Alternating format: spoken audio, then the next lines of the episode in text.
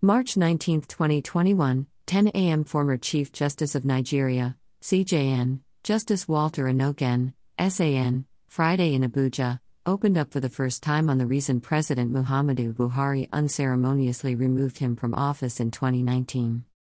Justice Walter Onnoghen in a handshake with President Muhammadu Buhari.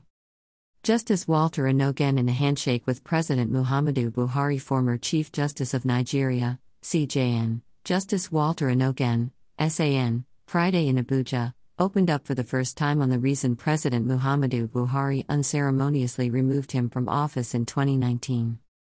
Onnoghen spoke at the unveiling of a book titled Fundamental Rights, Enforcement Procedure, Rules, 2009, Practice, Procedure, Forms and Precedents, authored by Chief Ogwu James Onoha, SAN.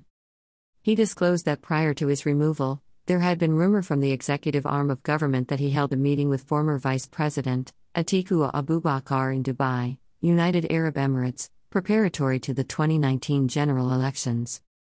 The former CJN stated further that the rumor was thick and spread fast, but that he decided not to react to it because he never traveled to Dubai or held any meeting with anybody, including Atiku.